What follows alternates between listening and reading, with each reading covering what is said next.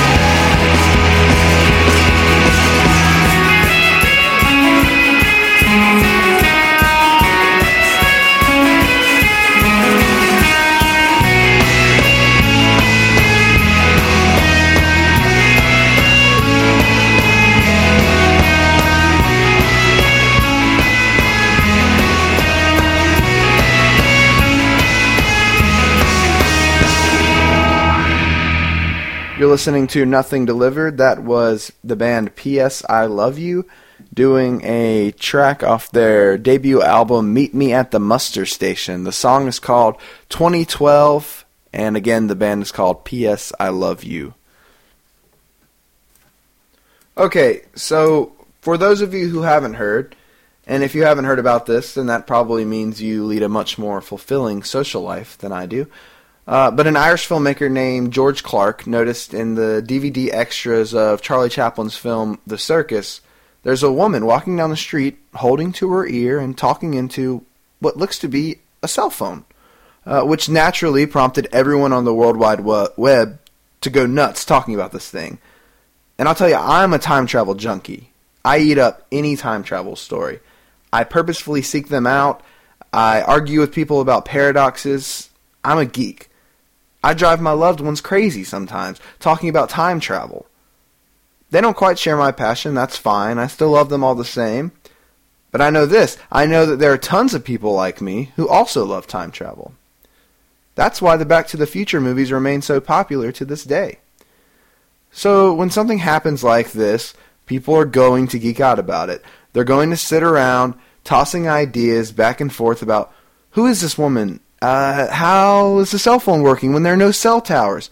Uh, maybe there are two of them. Maybe it's a futuristic walkie-talkie. It's fun. That's all it is.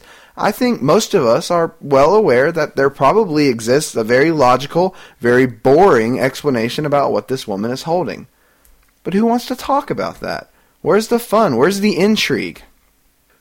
There is a time and place for debunkers. Snopes.com is a favorite website of mine. It's fun to hear the myths and then see some well done research into what's really going on. No, a Munchkin didn't kill himself during The Wizard of Oz, but that's okay because it's still fun to marvel about how that legend has persisted throughout the years. These Charlie Chaplin time travelers, debunkers, are different. Simply put, they're D-bags. Right after the video had been making its rounds on the internet, I asked my good friend Yael if he had seen it, and his disappointing reaction was, "Oh, that's been debunked." And then he sent me a link to the blog of a guy who seemed infuriated that people were talking about this so casually. And it went it went something like, "Can't believe that people are discussing that there would be no cell phone towers. How about she's not holding a cell phone in the first place? It's this hearing aid device that was developed in 1924, blah blah blah." Okay. So it's probably a hearing device. Of course, the next logical question is why is she talking into it? But I digress. Look, buddy, no one cares that it's a hearing device. I'm sorry. You're like the guy who says he knew all along that Bruce Willis was dead in The Sixth Sense. Maybe you did, but we don't think you're smarter for it. You've effectively ruined the internet Charlie Chaplin time traveler party. Just go away. Damon Lindelof, co creator of Lost, a great show that featured time travel prominently, said it best on his Twitter page Dear Charlie Chaplin time traveler debunker, there's a kid over there who believes in Santa Claus. Maybe you should ruin his weekend too. Uh, coming up, I'm going to talk about the Cook Source magazine stealing from a girl on the internet. But for now, I'm going to play you some more music. Here's a song by the band The Walkmen, who've just released their sixth album, Lisbon, which is awesome. One of the best of the year, I would say and the song is called "Woe Is Me," which I think is uh, one of the best tracks. The Walkmen have been around for a while, uh, just consistently, I think, putting out good albums for the most part. And uh, the new album just has kind of blown me away. I love it, and this is my favorite track off of it. It's called "Woe Is Me." I hope you enjoy it. Again, the Walkmen on Nothing Delivered.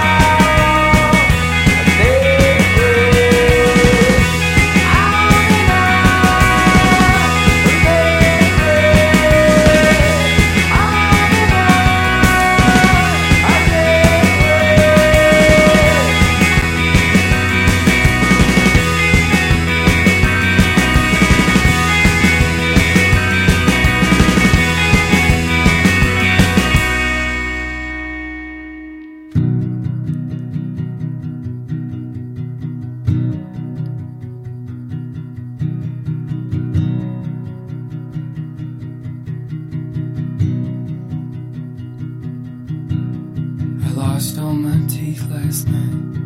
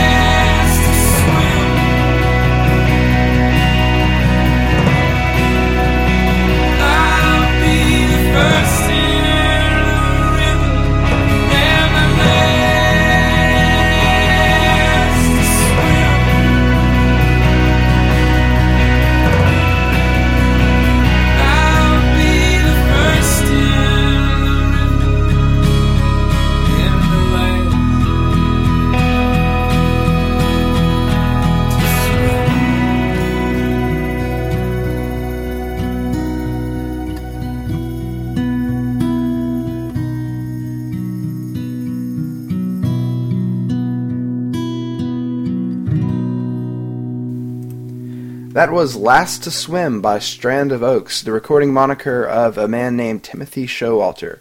Uh, the track is from his new album Pope Killdragon, which is another one of my recent favorites. It's part of eMusic Select series or whatever, so you'll have to sign up for an eMusic account to hear it. Uh, but it's well worth it. Um, plus, Timothy Showalter is actually a really nice guy. I emailed him yesterday asking if I could have a gander at the lyrics, and he emailed me right back saying that if he could locate them, he'd get them back to me. How cool is that? So please, if you get a chance, uh, listen to the album. It's amazing. Just plenty of great songs. Uh, moving on. Yesterday, the internet went a bit crazy over this piece of news. I saw it on NPR's Monkey See Twitter page. A woman named Monica Gaudio discovered that a piece of writing that she had written about pie had been published in a magazine called Cook Source, but they never contacted her for her consent. They they found the article on the internet. They they published in their published it in their magazine, which has advertisements and therefore makes a profit, unlike this podcast. So Gaudio emailed CookSource requesting both an apology and for them to donate some money to Columbia School of Journalism. The editor of the magazine ultimately emailed her back saying, and I quote, Yes, Monica, I have been doing this for three decades, having been an editor at The Voice, uh, Tonic, Home and Connecticut Woman magazine. I do know about copyright laws. It was my bad indeed, and as the magazine is put together in long sessions, tired eyes and minds sometimes forget to do these things. But honestly, Monica, the web is considered public domain, and you should be happy we just didn't lift your whole article and put someone else's name on it. It happens a lot, clearly more than you are aware of, especially on college campuses and the workplace. If you took offense and are unhappy, I am sorry, but you as a professional should know that the article we used written by you was in very bad need of editing and is much better now than was originally. Now it will work well for your portfolio. For that reason, I have a bit of a difficult time with your request for monetary gain, albeit for such a fine and very wealthy institution. We put some time into rewrites. You should compensate me. I never charge young writers for advice or rewriting poorly rewritten pieces, and have many who write for me, always for free. So, not only did this editor, Judith Griggs, say that the internet was public domain, but she told Gaudio that she should have been paid for editing the article. So Gaudio is angry. She wrote about it on her blog, and now it's a sensation. People started looking through the magazine's other articles and found that they had published numerous articles originally printed with other sources. Then apparently people were impersonating Judith Griggs on Facebook and all this nutty stuff. Amidst all the craziness, Linda Holmes of Monkey See made a blog about it that brings up a good point. It's worth noting that CookSource did always name the correct author, so Griggs truly seemed to believe that she wasn't breaking the law. But this is still just so strange. It'll be interesting to see how it develops, so uh, keep on the lookout for it. I'm going to end the podcast tonight with a song by The Slits, which is a great classic punk band whose singer Ari Up died of cancer a couple weeks ago, only 48 years old. Only recently introduced to The Slits by one of my English professors, I was shocked to hear it. Uh, sad news for all, but I give you the first song off their 1979 debut album, Cut. The first song I ever heard from them. The song is Instant Hit. Enjoy and have an awesome weekend. You've been listening to Nothing Delivered.